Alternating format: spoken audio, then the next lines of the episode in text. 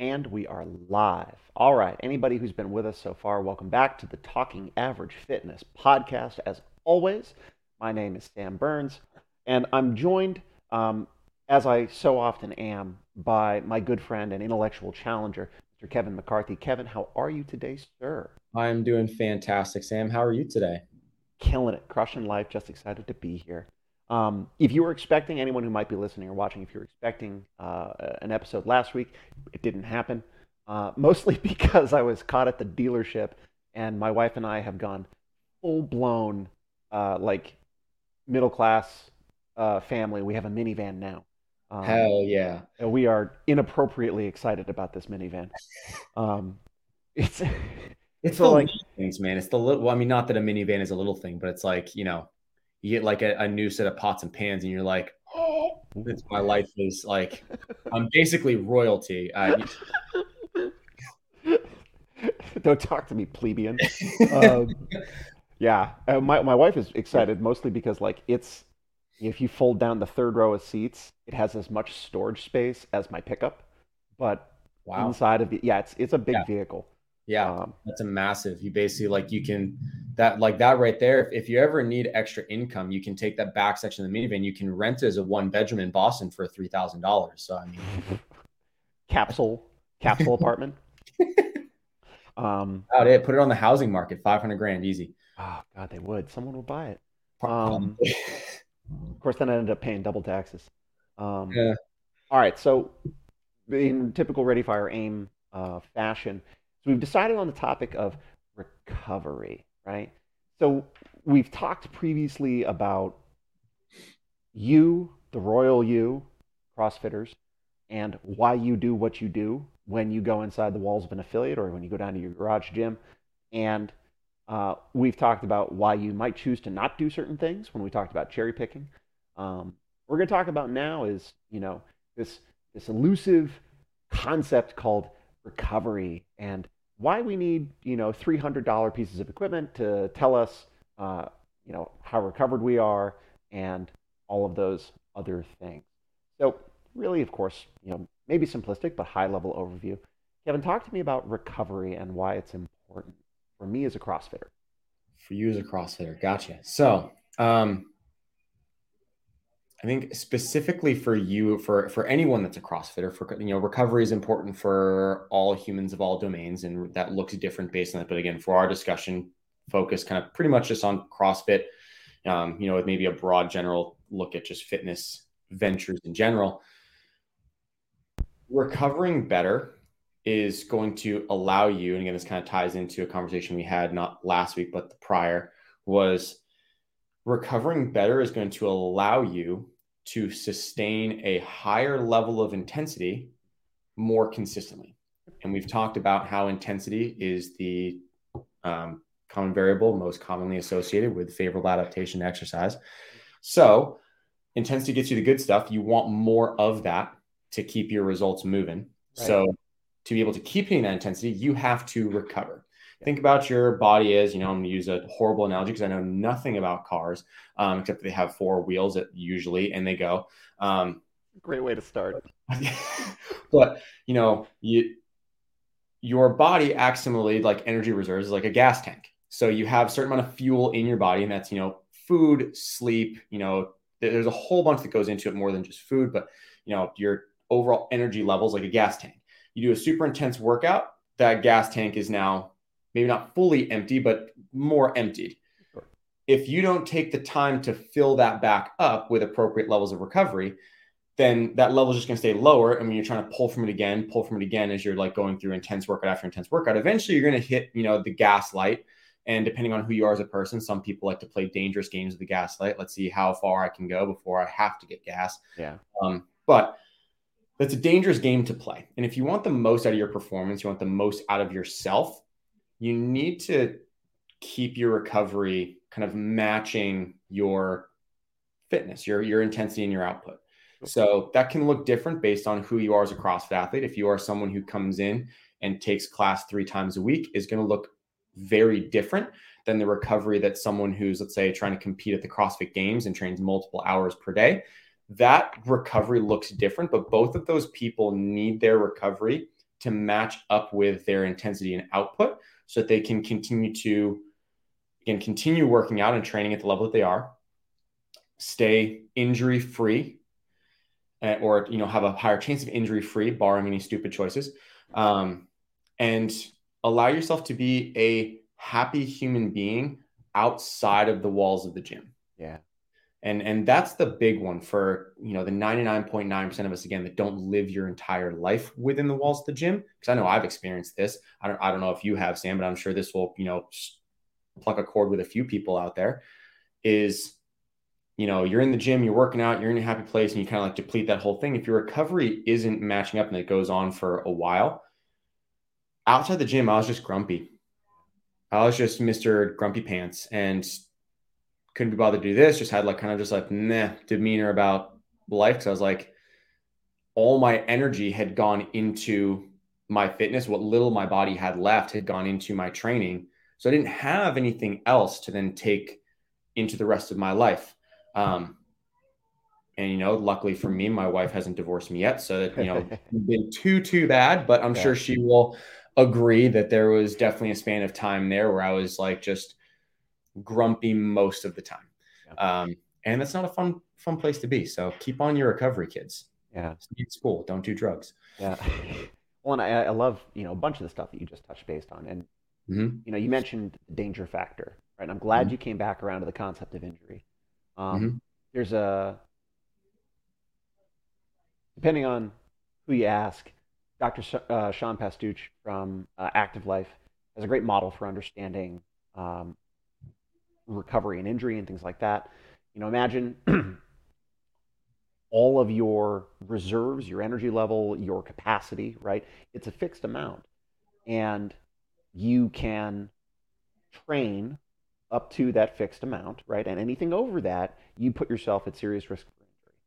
You know? Mm-hmm. Now, the things that affect that are, Um, if I didn't sleep as much as I should have, if I didn't eat correctly for yesterday and today, or maybe even chronically, maybe if I overtrained the day before, you know, mm-hmm. and so now you can start to see that your available amount of buffer for uh, energy expenditure, um, especially when you start to get into like, you know, resistance training and stuff like that, the available space that you have to train at intensity without risk of either A, overtraining, or B, injury, is much lower, right?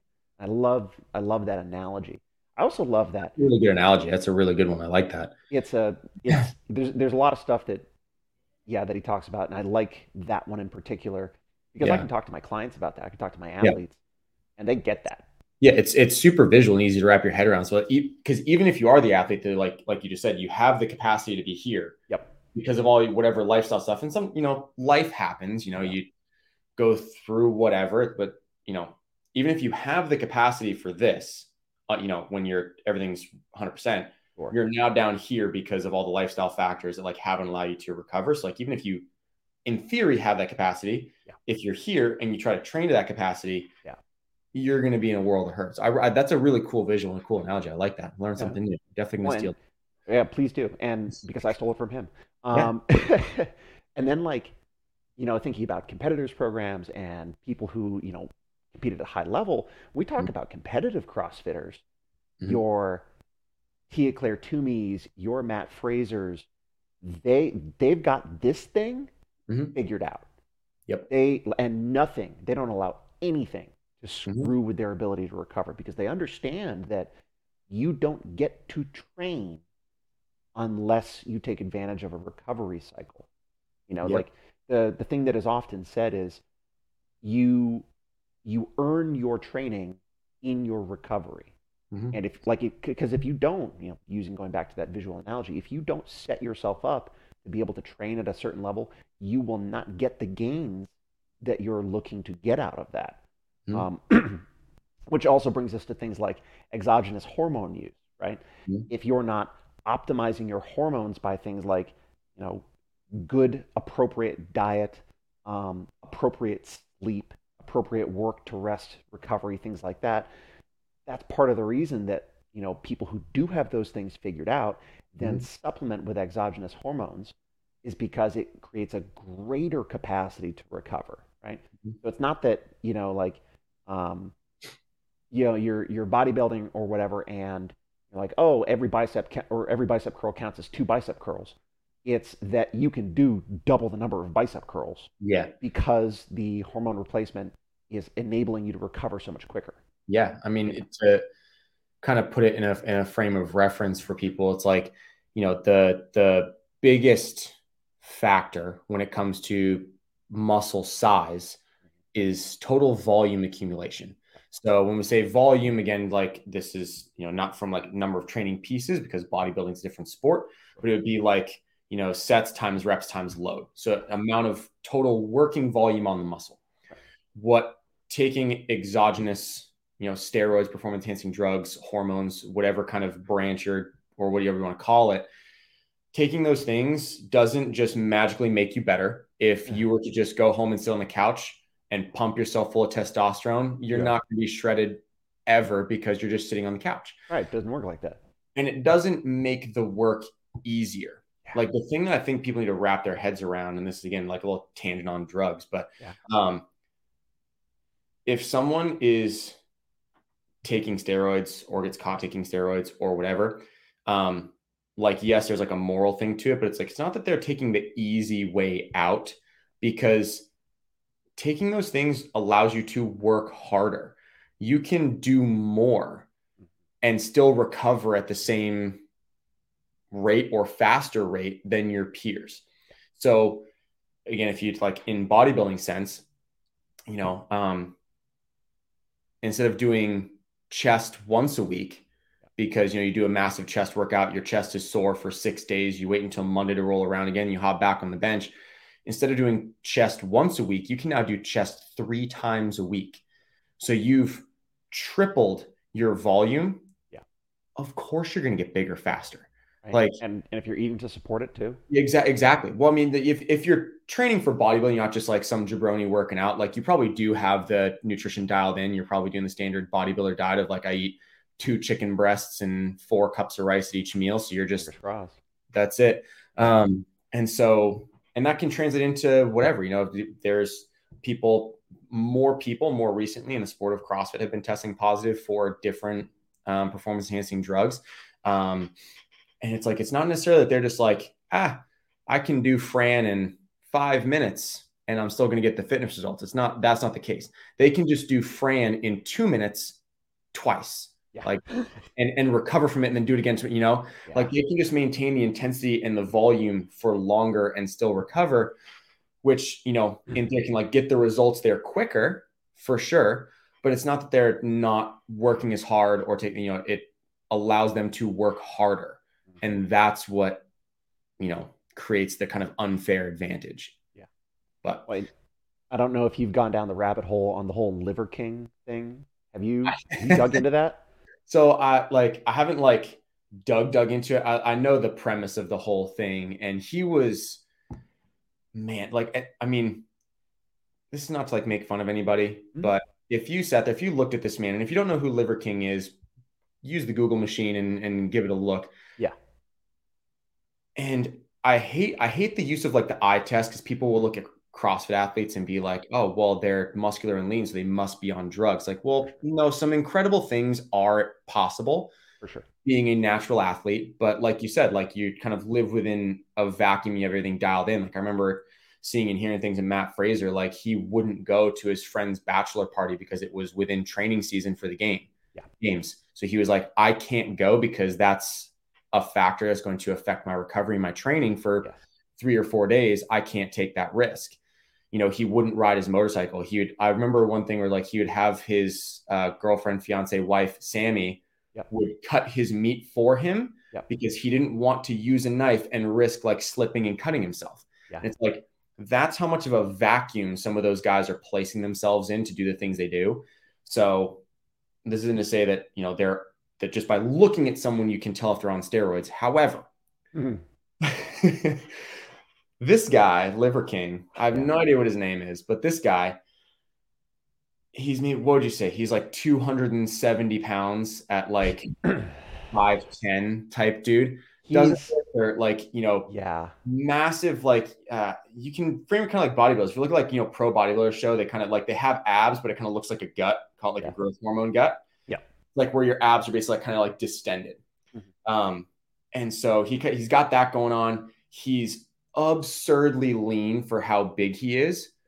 And he's like, nah, man, all you gotta do is eat like some raw organ meat a couple times a day. Yeah. And you're good to go. Yeah. Like, there's not nearly enough calories nor carbohydrate in your diet to support the physique you have without exogenous. And that's yeah. the kind of thing is like, mm-hmm. could someone potentially be that big given they have, they like have God's gift of genetics mm-hmm. and they've dialed everything in. They work incredibly hard. The nutrition is on point. And it, you know, is that possible? Sure. I'm not going to say it's not to be like, you know, that size muscularly, but like looking at his abdomen and how distended that was, and then what he was claiming he was eating. I'm like, I like, you're lying. Yeah, that's not real. um, well, so there's there's a guy uh, who runs a YouTube called More Plates More Dates. I believe yes. is yes, I believe his name is David. Mm-hmm. Um, he went down the rabbit hole on yeah. this whole thing. Yeah, and I and I highlight this for a couple reasons. Like first, so to to kind of piggyback on what you're talking about, this dude, The Liver King. He's yoked. The guy is absolutely massive. So we're not yeah. just talking about like Matt Fraser is fit. You can yeah. see muscular definition. Yeah. You can see his abs. This yeah. guy looks like you stuffed little balloons in his shoulders and his arms and his abs yeah. and then blew them up, right? Yeah. So we're right. talking about a, a degree of muscle size. It's not just about visible muscle. It's about hypertrophy, mm-hmm. right? Yeah. And then add on top of that, this dude is in his forties. Yep. So that's just really hard to get to. Well, anyway, yep. so you, you go down the rabbit hole, and this whole thing is he's emailing back and forth with a bodybuilding consultant. Mm-hmm. And this is before he got famous. Yep. So he's talks about his diet, his workout structure, and the products that he's using. And it's very clear he's using exogenous hormone use there, and it's a slew of things. It's like eight different products.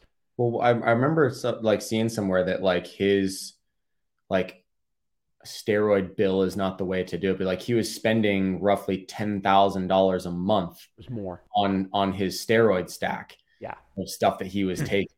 Um, well, so he, wow. it's very clear that this was, this was all very carefully orchestrated. And oh. he says it outright. He's like, I have a brand. I want to grow the brand from where it is now to a to a million followers inside of a year. Which, by the way, he did. He beat he's his goal. He's well past it, isn't he? Like he's well past. Oh, he him. was like one point six or something recently. Yeah. Um, yeah. I don't know if it's gone down, but the point is, is like this was not an accident. It wasn't, no. you know, a um, like a oh, I didn't know what was going on. No, the dude had a plan to build a brand and a personality, and that's fine. I don't judge him for that because he has never entered a competition. You know, um, he did straight up lie in a bunch of interviews and be like, no, I'm one hundred percent natural. But, you know, whatever. I, what I think is amazing is how incredibly disciplined he was mm-hmm. already before he did whatever was going on to get him to that million people. So he's got his diet locked on point. He's got his rest and recovery cycle locked on point. He's also doing CrossFit twice a day. Mm. He's using conjugate method CrossFit in the for his A M session. So it's essentially all uh, mixed modal resistance training and strength training. And he does Metcons in the afternoon. Um, and of course, he's he's you know taking his hormone therapy like before those, and then you know eating a shit ton of food after and stuff like that. But like he's using the same stuff that we would prescribe to people, you know, inside of an affiliate, but he's doing two a days mm-hmm. and he's got everything else figured out. And then on top of that, he's going down the hormone rabbit hole with exogenous steroids. Yeah. Um, so this, this isn't one of those things where like he, I don't know if you've ever seen pictures of Dan Blazarian before he like got big. I'm not sure. I don't know who that is. Is is another internet personality. Um, okay. But he is famous for being yoked and, you know, being an alpha bro. Mm-hmm. Well, before that, he was not so yoked. And, you know, you could tell there was there was some assistance that brought him to wherever. And fine, I don't judge. Um, but it's I love that you highlighted the fact that this is not an easier path, right? Yeah. You know, this is a, a very particular choice that people make so that they can do more work, right? Mm-hmm. Um, and like, great. So let's yeah. put a button on um, exogenous yeah. steroid so use and for, stuff like that. For those of us, for those of us not on steroids, for those of us not on steroids, how, how do we optimize recovery? I mean, I've I mean I've talked to a bunch of different health professionals. I've mm-hmm. listened to high-level competitive athletes, um, and they all say the same thing. If sleep was a drug, it would be illegal, right? Yep. Um, and my own same thing. I was like, I know where you're going. That's... Oh yeah. Oh, and even my own personal. I have a health coach, yeah. and she has made it very clear to me. She's like, if you don't get good sleep, you need to alter your training. So like in your course, if you're trying to stay consistent and everything like that, sleep will always trump training. Yep. Um, one hundred percent. If, if you're interested, anybody who's listening out there, in going down the rabbit hole in how important sleep is, there's a fantastic book called Why We Sleep by Doctor Matthew Walker, who's a P H D out of Cambridge, England. The guy, all he does is study sleep. It is absolutely fascinating. And he was on the Joe Rogan podcast a couple of years back now. And it's a giant, one of those giant three hour numbers. I don't know if, I don't know if Rogan knows how to do a podcast. It's like under four hours, but the first hour is just like some commercials for different brands that sponsor him. Right. God, God bless him. He puts them at the front and so you can get them out of the way and I can just like, yeah, fast instead of like just, you know, interspersed in between. Well, so this, this was wild. So I, I, I'll never forget. And these things, it's one of those things where like, you hear it and you're like, okay, this changes everything for me. So he's talking about how important sleep is, what happens when you sleep, and especially when you're getting good sleep, right? Yep. But first of all, sleep quantity, right? Mm-hmm. I'm going to keep it to the males because my dudes, you know, first of all, I can identify with some of the things that we go through. Um, but also there are some very particular things when it comes to being male and sleep quality and quantity.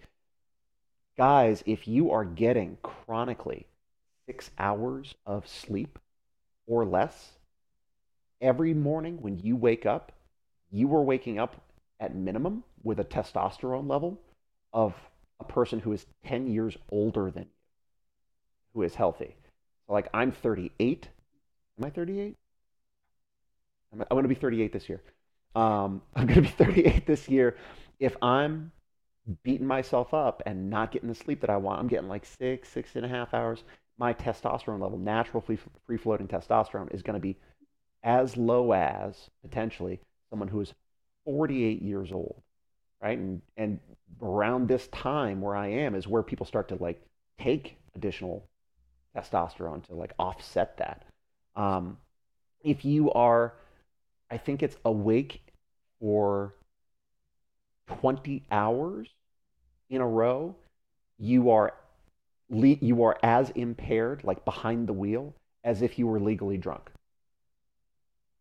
So if you go, you know, like to a normal sixteen-hour day, add eight hours of sleep, sixteen hours of something, and you're just like, yeah, I'll push it a little bit. Those four hours can bring you to a place of awareness and reaction time and all those things where mm-hmm. you might as well be drunk. It's that bad, right? And that's not even counting. That's like all the dangerous stuff, right? That's not talking about the good, awesome thing. Like you get like eight plus hours and like you can get into a, a run of eight plus hours. Inside of your brain, you will start to dump out natural testosterone, human growth hormone, which is the stuff that bodybuilders and other people are taking exogenously from ex- externally from outside of the body.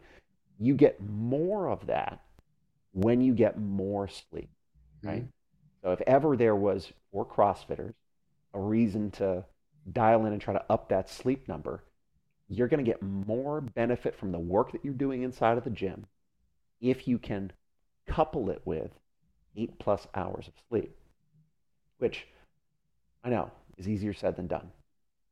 Honestly, you're you're describing my life with all the things when you're like, yeah, if you only sleep six hours and you're up twenty hours in a row, I was like, yeah. Like Sam's just describing my life over here. I'm like, sick. Son of a bitch. I I get it. Like that's such is the the realm of like four a.m. wake ups, you know. You know, and and that's part of the reason, like, especially coaches, man, coaches, I feel you. Um, you got to get up early. You got to get out to the affiliate. You got to crack the doors open. You got to set up, you know, yep. If you're one of those coaches who, you know, likes group management and you're doing your setup, I get it. Um, if, you know, for those, for those of you who do have to get up, or like in the affiliate space specifically, if you can coordinate it so that you do not have a clopen, which mm-hmm. is what we used to call the close to open, yep. where you're, you know, you're shutting the doors at seven thirty, you're going home, you're cranking out on dinner, maybe you're watching T V till nine p.m. or whatever, and then your alarm goes off at four or four oh five mm-hmm. so that you can be inside the affiliate at five to start class at five thirty. Like, if you can avoid that close to open, I would say don't ever do it again. You yep. know, it's just, it's not worth it long term. Um, I, but I, I sympathize and empathize with people who just don't have a choice. Mm. And I understand that. And, you know, anyone who's got kids, I get you, you know, that kid will decide sometimes how much sleep you get. Yeah. Um, kids in the bedroom will screw you, buddy, you and your sleep. You know, well, and I remember my wife and I, when we, when we first brought our son home, we just knew it's like every three hours it was he'd take a nap and then get up, diaper, food, hang out for a little bit, nap, yeah, diaper. Yep. And just, he lived his life on a three hour cycle. Um, yep. And that just is what it is. And, you know, thank God we have the relationship we have, and we could kind of coordinate to swap. And, you know, at the time I was, early on, I had taken, I could, I had taken leave to be with my wife, but then I went back and I was, um, you know, coaching some mornings, and we could set it up so that, um, you basically take shifts. Kind yeah, of like, and yeah. which is really hard to do. Anyone who's breastfeeding, like, you know, hats off to moms who it's like, yeah, you can get up and you can help, but I still got to be up to pump, or I still got to be up to, to breastfeed this kid, like. Yeah, moms, moms are rock stars, um, superheroes, absolute, absolute superheroes. Um, and it's, it's hard, but there are some fantastic resources for things like, you know, getting a kid on a good sleep pattern. And I urge people to take advantage of it, because your sleep is important as well. Yeah. You know? Um, kind of leaving behind the sleep topic. What do you, what would you say? Because for me, sleep is the biggest bullet. Like, it's the biggest rock in the bucket. one hundred percent. That's, yep. Where would you go next? Nutrition. Nutrition. Like, and I'll, like, I'll put, I'll kind of, like, put hydration in the nutrition bucket. Like, your intake of things. Resources. Yeah, sure. So, like, making sure that you're eating enough. And by eating enough, like, you have protein that supports everything muscularly, tendon, tendon wise, you know, mm-hmm. everything there, carbohydrates for your energy. Huh? But wait, coach, coach Kevin, why is it important for me to eat that much protein? Because I said so. Stop arguing. Go do Fran. Yeah. Um, um, no, but like, so protein, I, I remember seeing some things where it's like, um, I forget where I saw it. I was either reading something, watching something. And there's been like multiple sources throughout the years where it's like, no, the amount of protein that a human needs for the entire day is like basically what would fit inside, like in one palm. Right. And I was like, for someone who's just sitting there all day, sure. Like if, if you literally do nothing aside, aside from like breathe and maybe photosynthesize once in a while, then you don't really need much protein, because you're not like causing much mechanical damage to your tissues. Yeah. However, if you do a squat now and then, you've maybe tried a burpee, yep. you're going to need some extra protein in there to like keep every like muscle protein synthesis, that process going. Yeah. Um, so there's five thousand different resources in ten thousand different places all over the internet and books and such on how much protein you should eat. Um, if I could point people to one just very quickly, um, Doctor Mike Israetel from R P Strength did a TED Talk quite a while back called The Scientific Landscape of Healthy Eating, mm. where he goes down the rabbit hole of just what the scientific literature tells us about the um, the interaction between the body and nutrition. So, for example, so leaving aside specific diets, what is the minimum amount of protein or carbohydrates or fat the human body needs, right? So it's mm-hmm. not specifically targeted toward people who are training a certain way or anything like that, but it's a good place to start to understand, you know, food and what your body does with it. So yep. I'll put a link, I'll put a link in the show notes for anyone who wants to do that. Um, for me, like my kind of, especially like, again, because we're kind of talking to people who train in, you know, either CrossFit or fitness or otherwise, my recommendation for kind of like that number, if you're someone who likes to put a number on it, would be, you know, having somewhere between zero point eight to one point two grams of protein per pound of body weight mm-hmm. is a good spot, is a good kind of range to be mm-hmm. on your day-to-day to kind of allow yourself to, number one, like protein is the most satiating uh, macronutrient, which means it keeps you fuller, most full, the longest. You, you're hungry less. Um, it keeps your muscle protein synthesis going, so it allows for the repair of tissues that you've damaged while doing our crazy, silly stuff in the gym. Mm-hmm. Um, so that's a good spot to be. If you're not a human that puts numbers on it, you're like, nope, I've MyFitnessPal who, like not, not a fan of that. Then if you're a smaller human or like one to one and a half palms worth of protein per meal. Mm-hmm. If you're a larger human, two palms per meal, you know, like of, of some source of protein that can be whatever it is. So that fits all diets. If you, you know, if you are eat meat, don't eat meat, only eat fish, whatever that might be, some source of protein in, in those amounts is a good spot to be just, you know, for most of us. And then you can kind of like, based on how you're feeling, you can kind of adjust a little bit there. Yeah. Um, but that I think be... one of the things that I hear so often is um, people saying, oh, well, that seems really protein heavy. Um, yes. And I, I'd love to get your view on this. My, my own personal opinion is it's not protein heavy. What is commonly provided uh, under da- dietary guidelines or what mm-hmm. is commonly seen inside of a Western diet is protein deficient. Yes. Um, I, I would one hundred percent agree. I, you know, what we see most now, like the Western diet and, and mainstream media likes to pick a macronutrient and vilify.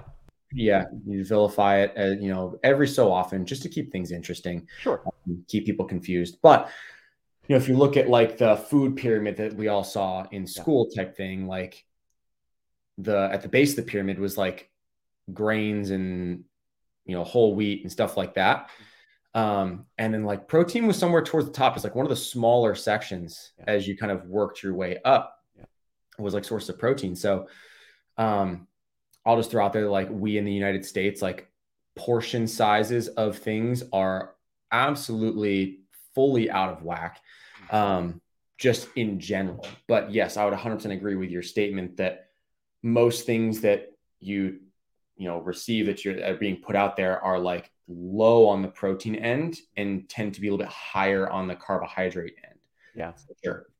Um, well, and, and especially if things are end up being, uh, and there are some great resources on this with uh, a great podcast was Andrew Huberman and um, Layne Norton, I think is his name, Doctor Layne Norton. Who, yeah. Lane has his, uh, his PhD in nutrition. Lane is uh, such a savage. If you don't know who Layne Norton is, follow him. Yeah, uh, he's one that uh, he's an expert in his field first and yes. foremost. Like he is a world-renowned expert in nutrition. Yes. Has written multiple books and courses and the whole thing. The thing I like the most about him is he gives zero fucks about your feelings. Mm-hmm. He's just like, this is what the data says. Like whether you like it or not, this is what the data and the research says. Mm-hmm. If that makes you upset, don't care. Yeah. Um, so that uh, that's my favorite thing about Lane. If like you can give him a, a follow on Instagram, he's a good follow on there. Yeah, it's it that you know specifically like you know picking sources for information. He talks a lot about you know, how some studies are maybe well intentioned but terribly executed, mm-hmm. and so that kind of skews the results that we get out of it.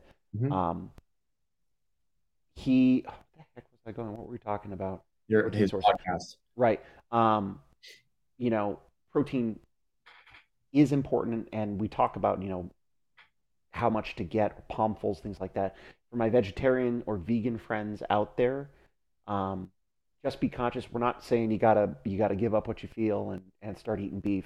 Um, just know that for things like muscle protein synthesis, one of the things that we're looking for is uh, a good amount of certain amino acids um, inside of that protein source, specifically leucine.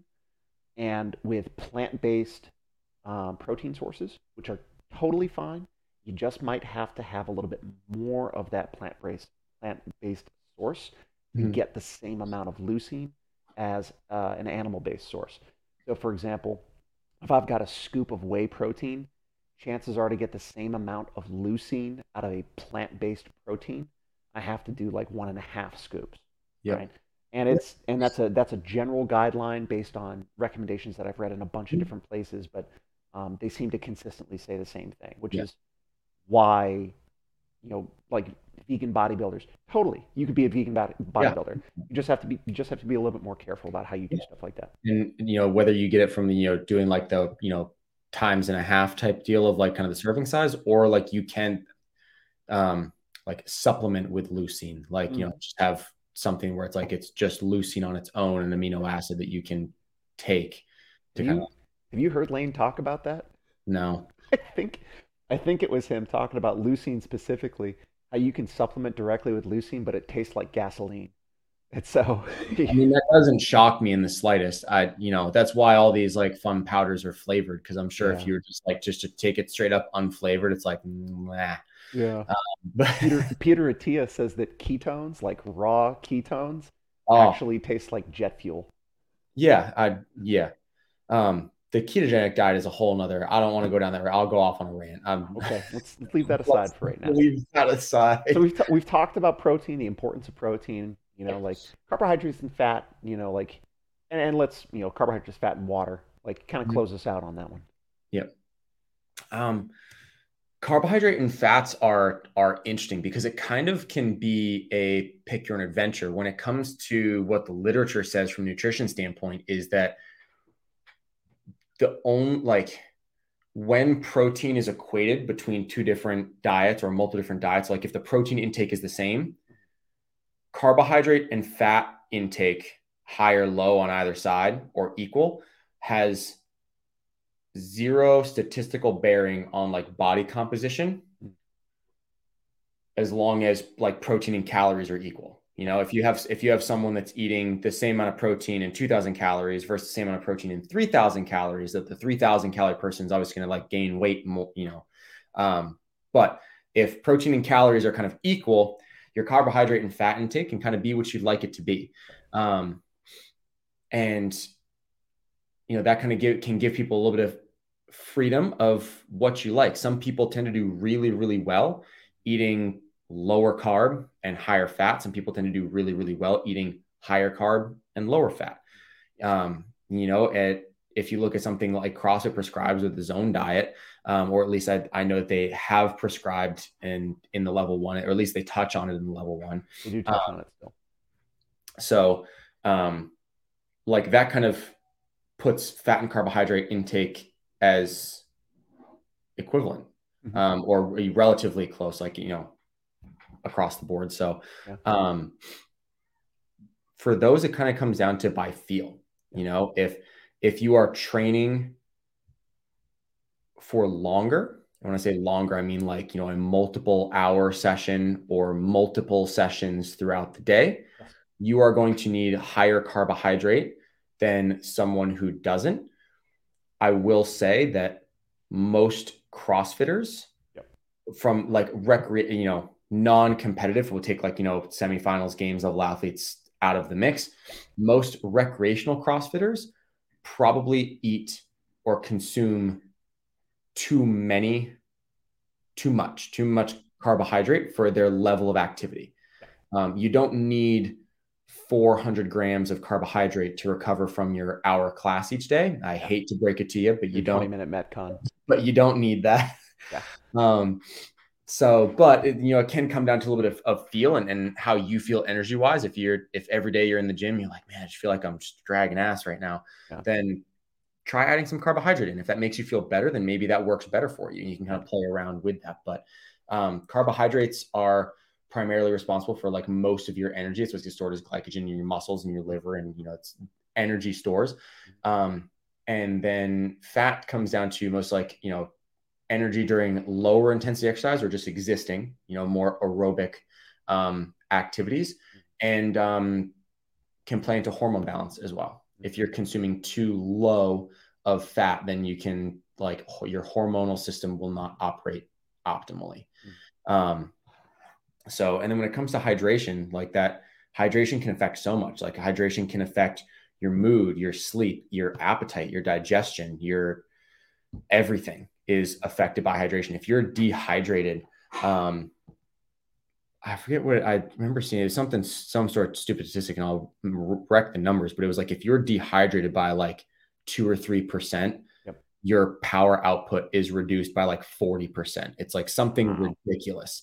Um, and I forget where I saw it. If I see it again, I'll have to send it to you. But um, it was something like, if you were dehydrated by like two or three percent, that your like power output, or like your glycolytic output, which is primarily what CrossFit is, is reduced by like forty percent. It was something big number. Um, and so it's like, that's how important hydration is. Yeah.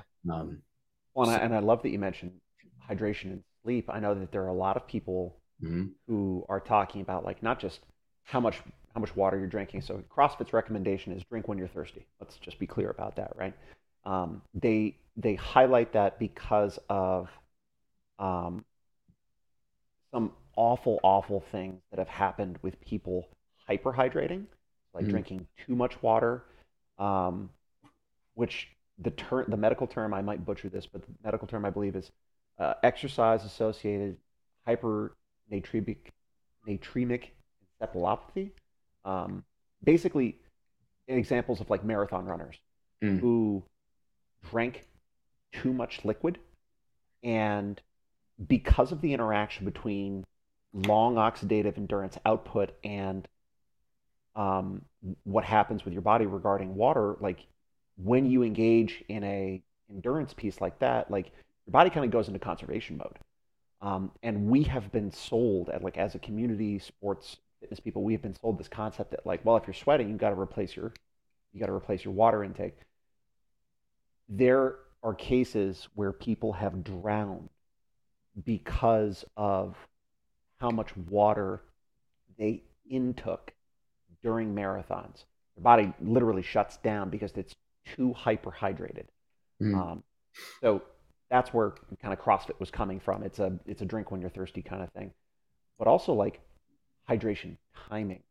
We talked earlier about the importance of sleep. If you're that person who's banging bottles of water like right up until the moment you get into bed. Oh, you're up seven times a night. Yeah, you're right. You know, and, and like you have to get up at the middle of the night. You like you keep the lights off and your eyes are like somewhat closed. You're like, yeah. I'm still sleepy. You gotta like go pee. Yes. Good you gotta, you gotta do the, the like the block the light. If I keep my eyes mostly closed, then like it's basically like I'm still sleeping. Yes.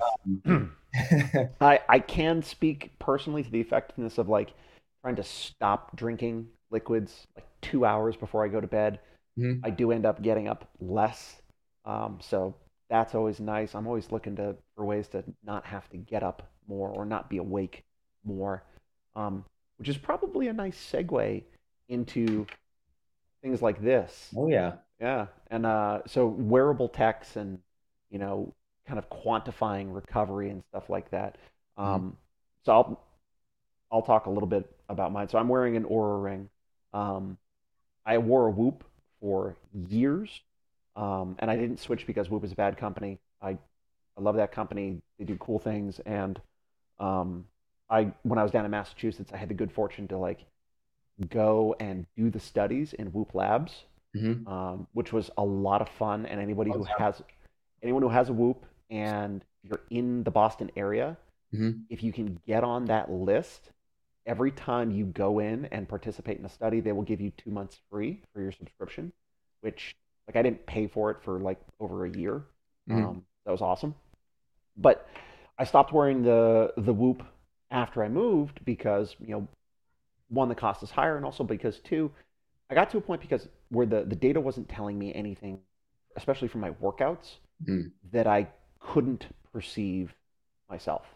Right. Um, And I really wanted to just kind of narrow down on sleep. And I don't wear my Apple Watch when I go to bed. Um, I take that off. And I can wear a ring while I sleep. And so that's, when it comes to wearable technology and things that I care about, that's really where I've kind of settled in, is trying to help me understand, like, not using it to understand, oh, I'm I'm eighty percent recovered, I can go this much harder. Just like, if I do something, mm-hmm. how does it move the needle on my sleep? Yep. Uh, getting back to that big rock in the bucket that is sleep. Yeah. Um, I think like there's tons of wearables out there. I know that like Apple Watch has a sleep function, Oura Ring, Whoop.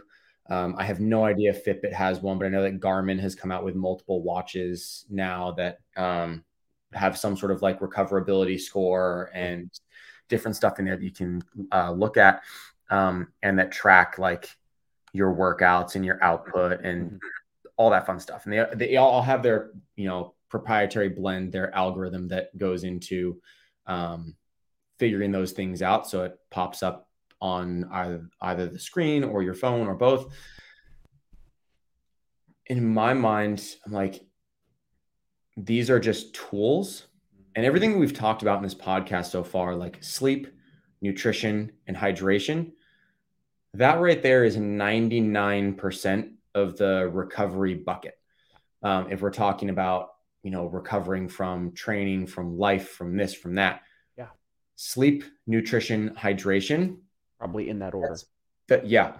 It, I would say in that order. And again, like nutrition and hydration are again in the same bucket, but like sleep and then your nutrition and hydration are what's going to do the most for you. Right. And, um, and to be clear, we're talking about like, okay, you're not in a, in a war-torn country where you can't get access to clean water or food regularly. Like right. We're assuming in the Maslow's hierarchy that you've got most of stuff taken care of. And like, those yep. are the assumptions we're making when we make that statement, right? Yep. Sorry, please continue. Yep. Um, like that's going to do most of your recovery. And there are so many things out there that are different, like recovery modalities and products. You can do a like Go Wad, or it's no longer ROM Wad, it's Pliability, mm-hmm. um, different like mobility and stretching programs. Um, you've got all your different, um, yep, like your stim pads, like a Compex or a MyPowerDot, something like that. You have Theragun and different massage guns and such. You can get fancy foam rollers. Uh, mm-hmm. Hyperice makes a foam roller that vibrates, so it like massages you as you're foam rolling. Um, There's, oh, what's the thing where the you wear the sleeves on the legs? Oh, the uh, Normatec. Normatec. Yeah, yep. Normatec boots, and they have they have an upper body one as well. You can put on your arms. You look I like didn't know that. Um, you, I don't think you can do both at the same time, but um, uh, but it's like they have the like little compression arms boots. Normatec is the main company. I know there's like a few out there that make them now, or that yeah. product. Um, there's different things like you know sauna, ice bath. Mm-hmm. Meditation, breath work, like, you know, all these different modalities and things that, you know, exist that, you know, people like kind of market it, that this helps your recovery. It'll, it'll do this for you. It'll make you smarter. Your hair will grow faster. You'll become a foot taller, whatever it is. Um, ten pounds to your back squat. Yeah, exactly. Add ten to call. Could you imagine if someone marketed is like, hey, the guaranteed this adds ten pounds to your back squat? They'd make enough money in that first month just from CrossFitters buying it. Right. Um, because I mean, that's, that's the whole thing is CrossFitters, right? Like we will buy anything yeah. if we think it'll make us fitter or take ten seconds off our Fran time or yeah. anything like that. I mean, that's why people buy new shoes. Every time you get a new pair of shoes, your fitness increases by nineteen point seven percent. It's proven yep. by science. Absolutely. If you, wear, if you wear sunglasses while working out, it's twelve point two percent increase in your fitness. Yep. Proven by science. Don't come at me. I'm just the messenger. These are hard numbers. Yeah, yeah. Um, I I won't do it if I can't pay for it. If it's yeah. if it's sleep or nutrition or water, mm-mm, no, don't talk to me. No, where, so can, where can I charge my credit card and doesn't say exactly. Noble on it? Exactly. So you got right to where I was getting to. So many people will jump in the bucket of I have a Pliability subscription. I bought an ice tub. I bought a sauna this, and I have a massage gun and a Normatec. And I do all of these things every day because I'm committed to my recovery. Okay, yeah, right. But I'm sleep, but I'm like, I'm sleeping six hours a night. It's like, homie, that's not the, that's not it. You, you, you missed the whole thing. And this yeah. is speaking, I'll speak for myself. This is speaking as someone who did that shit. Uh, yeah. I mean, we've all been there. Yeah. And like, I, like, I will foam, like I have a regular foam roller at my house, like one of the little stumpy ones. Um, and so like have foam roller and lacrosse balls in my house and like a stretching mat to stretch. I have a subscription to Pliability because if I don't have something to follow, I won't stretch. Mm-hmm. Um, and if I don't stretch regularly, my, I will become the Tin Man and the most immobile human being in the world. Yeah. Um, so it's like, that's for me, the accountability makes sense. But at the end of the day, like if I get home from work and I've done whatever training that day, I get home, you know, if doing like, you know, uh, twenty minutes or so of foam rolling and then another twenty minutes or so of stretching is going to cut into my time to sleep. Yeah. Like if, if I'm choosing that an hour of foam rolling and stretching over an extra hour of sleep, I'm, I'm missing the point. Yeah, put the cart that, before the that, horse. Yeah. That extra hour of sleep is going to do so much more for my overall recovery than any foam rolling or stretching ever could. Yeah. You know, the foam rolling and stretching helps me from like a movement position standpoint. And I do it as often as I can. Yeah. But again, if it's like, I get to the end of the night, I get home, I've had dinner, and it's like, I could either stretch for an hour, like stretch and foam roll for an hour, or sleep for an extra hour. The sleep for an extra hour should be the easy choice. But because it's not flashy, because it's not sexy, partially maybe because it's free, yeah, it's not the option people go to. They're like, no, I got to spend time in my sauna. I got to go use my massage gun. I got to Normatec my face with like lacrosse balls digging into my neck and the whole, you know, whatever it is. Got to do all these recovery things. Those aren't moving the needle nearly as much as you think it is. And that's where sometimes, to bring it back to the wearables, where those things can make a difference. Make note of, I know that for, I have, I've never used an Oura ring or any of the Garmin watches, but I know for Whoop, like I have one, I wear one. You can put in like the little journal yep. uh, feature, yep. like different things that you did. Like I, you know, I did stretch, I didn't stretch. I, you know, it has a function now where you can input like your calories and macronutrients. Like if you track that stuff, oh wow. Like you basically, you can put in every single factor of life that can, that could go, you know, play into your recovery. And then each week, each month, it gives you different reports of like, hey, here's how these things that you have logged mm-hmm. affect your recovery. And you can look at it and be like, oh, wow, like caffeine positively affects my recovery unless I consume it after noon. Yeah. Like that's a powerful bit of information. Yeah. Um, it, you know, if if I logged that I was properly hydrated because I drank this much of water, but then on the days where I wasn't properly hydrated because I drank significantly less water, like my recovery was higher versus lower. Yeah. You know, it's like it it can give you a lot of really cool information, like these different tools and gadgets and wearables that we have, mm-hmm. but they're not the be all end all, you know? And I think this is another detriment in the community, maybe not detriment, but I've known people like this where they were in a Whoop. They see their Whoop score is red. They have like a red recovery. Yeah. I'm dead. I can't do it. I'm like, like I can't, I can't train. I can't do this. I gotta like, you know, put my life on pause. Like, well, how do you feel? You know? And the, the fact that, you know, we're relying on solely on a wrist wearable and an app yeah. to tell us how we feel is a little bit absurd in my mind. It's a tool. And again, you know, like this is, I'll just kind of use my personal kind of how I think about Whoop. Mm-hmm.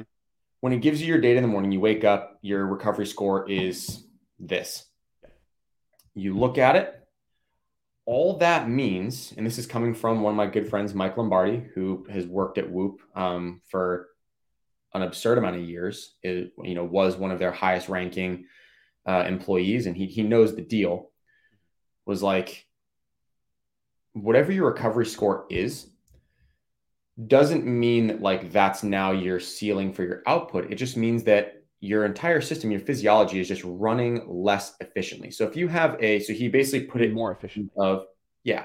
Yeah. So basically like put it in terms of like running because it's like, it's just an easy analogy. He's like, okay, let's say you're running a twenty minute five K. So like, so same output across the board. He's like, so if you're running a twenty minute five K, at a green recovery. That By the might... way, only Mike Lombardi would say, hey, if you're running a five K at twenty minutes, well, like just picking a number. I, I know. I'm pretty sure it, Mike, Mike could run a five K in like twelve minutes. I but, yeah yeah. Um, if you know if you know Mike Lombardi, you know how absurd that sounds sometimes. But anyway, please continue. Yeah. So he's like just again just trying to equate output across yes. the thing. Like yes. For a twenty minute five K, he's like, okay, let's be, if you have a green recovery, that might be like a ten strain mm-hmm. on like on the Whoop. Yeah. If you're a yellow, it might be thirteen. If you're red, might be seventeen. Like it's just your system has to work harder to create the same level of output. It's not that you can't do that output. His wife, Sarah, ran the New York Marathon with red recovery and she's lived to tell the tale. um, so doesn't mean you're going to die. Doesn't mean everything's horrible. It's just your system is running slight, like less efficiently depending on your recovery there. But then, okay, so you take that into account. I can still train normally. Again, bar, like depending on how I feel. If I feel like I've been hit by a bus, then probably back off, but as, as long as I'm feeling pretty good physically, you can still train as normal. But then like if my recovery score is lower, I'm going to try and maybe eat a little bit more food, make sure I am on top of my hydration, and I'm going to try and sleep a little bit more. Yeah. You know, like try and bump that recovery stuff up just a little bit to try and get back into the green zone the next day.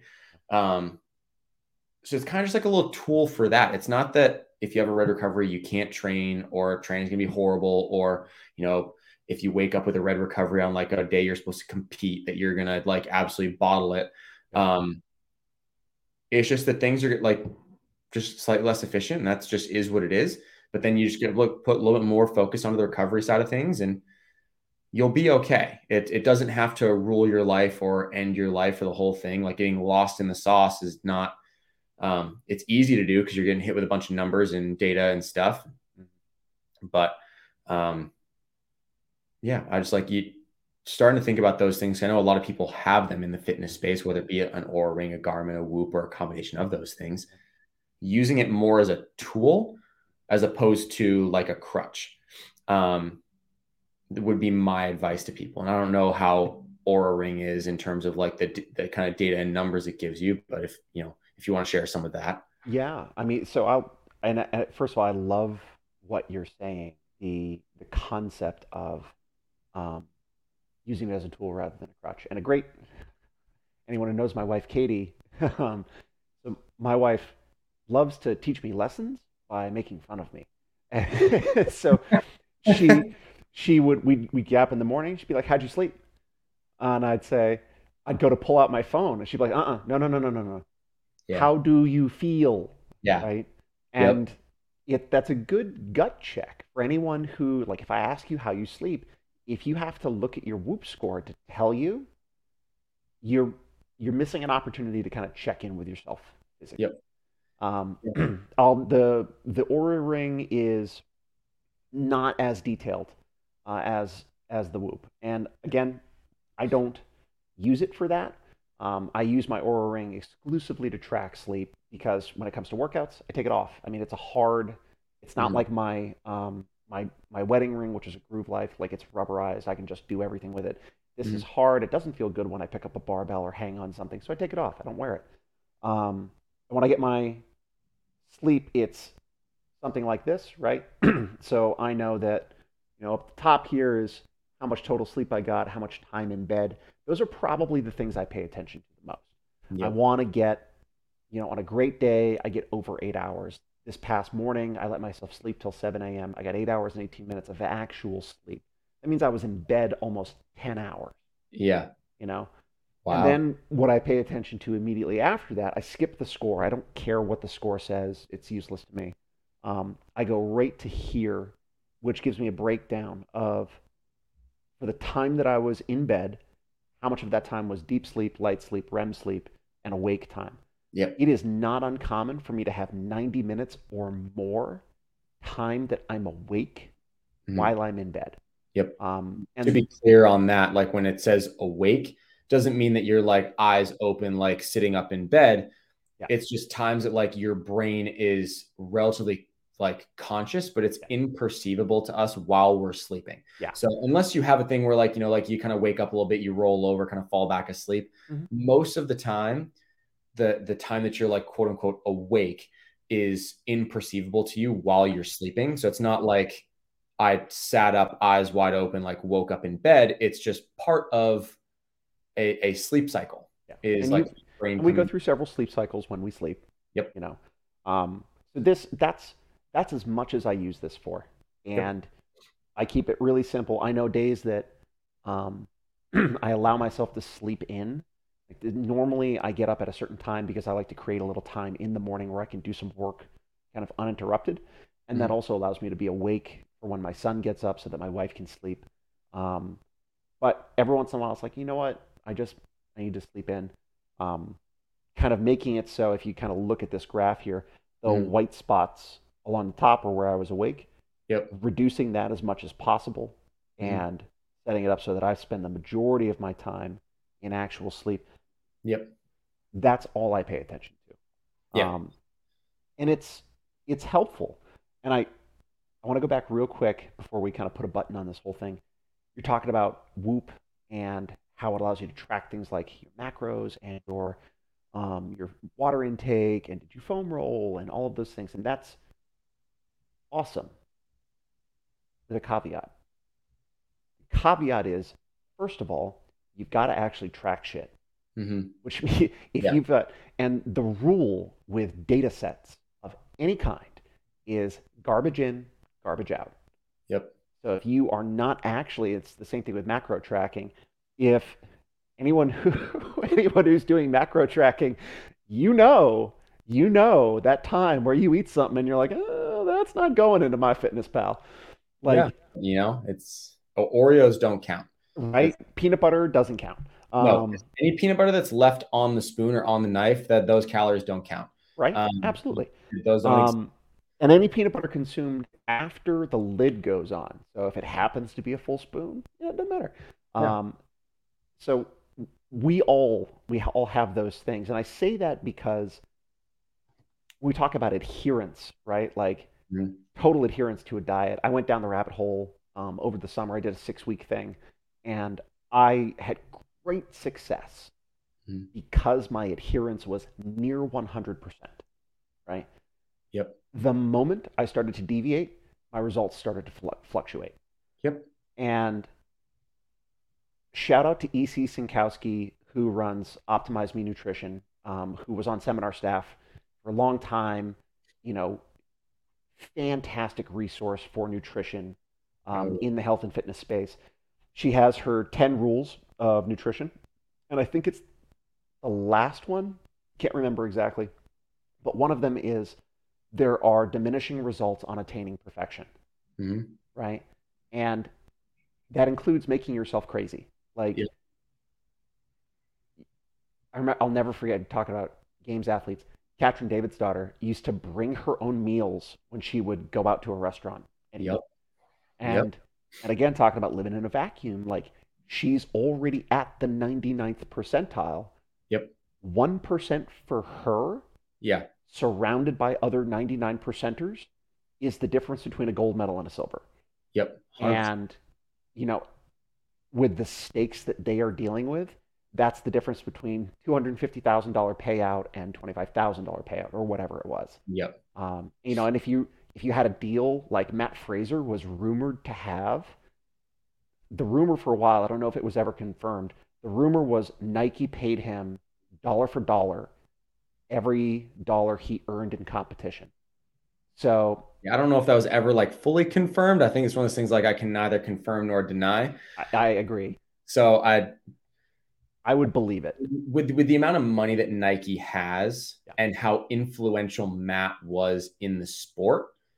Um, not was Matt is in the sport, not that he's no longer influential, but like, you know, when he was competing, like the, the amount of influence he had over the community at the time and how much money Nike had, it, it would not shock me if that was the terms of his contract. Right. Um, so, so a one percent deviation or increase at that level, mm-hmm.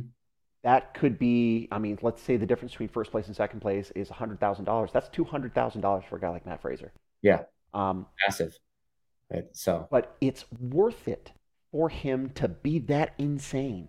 Mm-hmm. It's not worth it. Or I mean, I don't know a single human being for whom I would advocate that level of insanity. Yeah. You know? I, you know, I think, you know, different people might have their different levels of what makes you happy. Um, you know, if, if it floats your boat, then, and, and it makes you happy and it doesn't, you know, again, it, it can be like you're perceived, like there are some, some people like you look at their level of discipline and you're like, wow, you must be some type of psychopath. What the hell are you doing? Like what, like, mm. why are you doing this? It, it doesn't make sense to me because it doesn't like resonate with me, but for them, they might be like happy as a fucking clam and just living life. And they're like, I, I really enjoy my, you know, weighed out to the gram chicken breast and like, you know, my precise measurement, this and my Tupperware, and like it, having that level of discipline might make, make, make them happy. Mm-hmm. Um, but it's not necessary. Right. Um, so like it, to, to echo your sentiment, like it's definitely not necessary yeah. for that, you know, unless you are that person that's competing at that level, which as we've talked about many a time on this podcast, yeah, we're not. Right. Um, so, and, and you know, there's a whole other podcast talking elite fitness. Like yeah. they do that. They talk yeah. about that stuff. They talk dude, about the commitment. Dude, two super smart dudes on that podcast. They they're amazing. Those guys. They do. Uh, love it.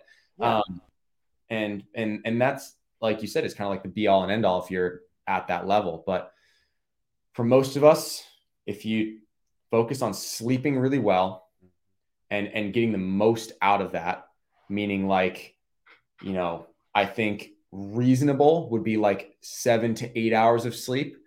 I think if you were really trying to, I think if you were really trying to optimize everything, even if you're a normal human, it's like, I just enjoy working out at my gym and I take class and, but I just want to like really optimize everything, like nine to ten hours, Ooh. you, you know, can get it. If if you can do it, if you have the means to do it in your lifestyle and your job and, you know, uh, you know, whether you have kids or not, like allows that, you're going to be like a superhuman yeah. if you can sleep that much. And I mean, if you're, if you're a competitive CrossFitter, it's required. Yes. It's like if like to legitimately compete, like at the higher levels of semifinals and the CrossFit Games, if you're not sleeping nine to ten hours a night, like you're not going to make it. You can't, because you won't be able to hang with the level of intensity. You won't be able to recover enough. Yeah. Um, but I think like seven to eight hours of sleep is a great target to shoot for. And by that, I mean like actual sleep. Mm-hmm. So as Sam was saying, like he got eight hours and eighteen minutes of actual sleep, meaning he was in bed for roughly ten. Yeah. Most humans lose an hour to an hour and a half of sleep. So when you're like, I slept eight hours, you probably slept six and a half. Yeah. Unfortunately. And that's uh, where a wearable can be useful yeah, to be provide super- you with that clarity. Yep. Yeah. Um, but yeah, I think for most people, if you can get your sleep at a good time block in that shooting for that seven to eight hours, mm-hmm. get your nutrition and hydration, adequate you know, protein, adequate protein, adequate hydration, carbs and fats to your liking, as long as they're within like your caloric and energy requirements. Yeah. Mostly unprocessed. Yeah. You'll be good yeah. to go. Absolutely. Yeah. And, and, and Oreos don't count. And Oreos don't count. And it should, it, it's not lost on us that what we're talking about is not groundbreaking or, you know, new, inventive, sexy things. Again, my own experience, I'll, I'll tell anybody this, consistency is king. Yeah. You want to see amazing yeah. results. Yep. You know, your work in the gym, your diet, your sleep habits, all mm-hmm. of these things. And then of course, you know, emotional and psychological health and stuff like that. Yep. All of these things across time, if mm-hmm. you're attempting to do them mostly well, is going to take you so much further than, mm-hmm. you know, I'm going to dive down real deep on this thing and hope that it stays like that forever. Yeah. And then you last a week. Yeah. You know, so it's better to be eighty-five percent compliant for the rest of your life than to try and be one hundred percent compliant and then give up in a week. Um, but I think like my my kind of like last closing thought on the whole thing, to speak to your point about consistency, it's like it's consistency over time.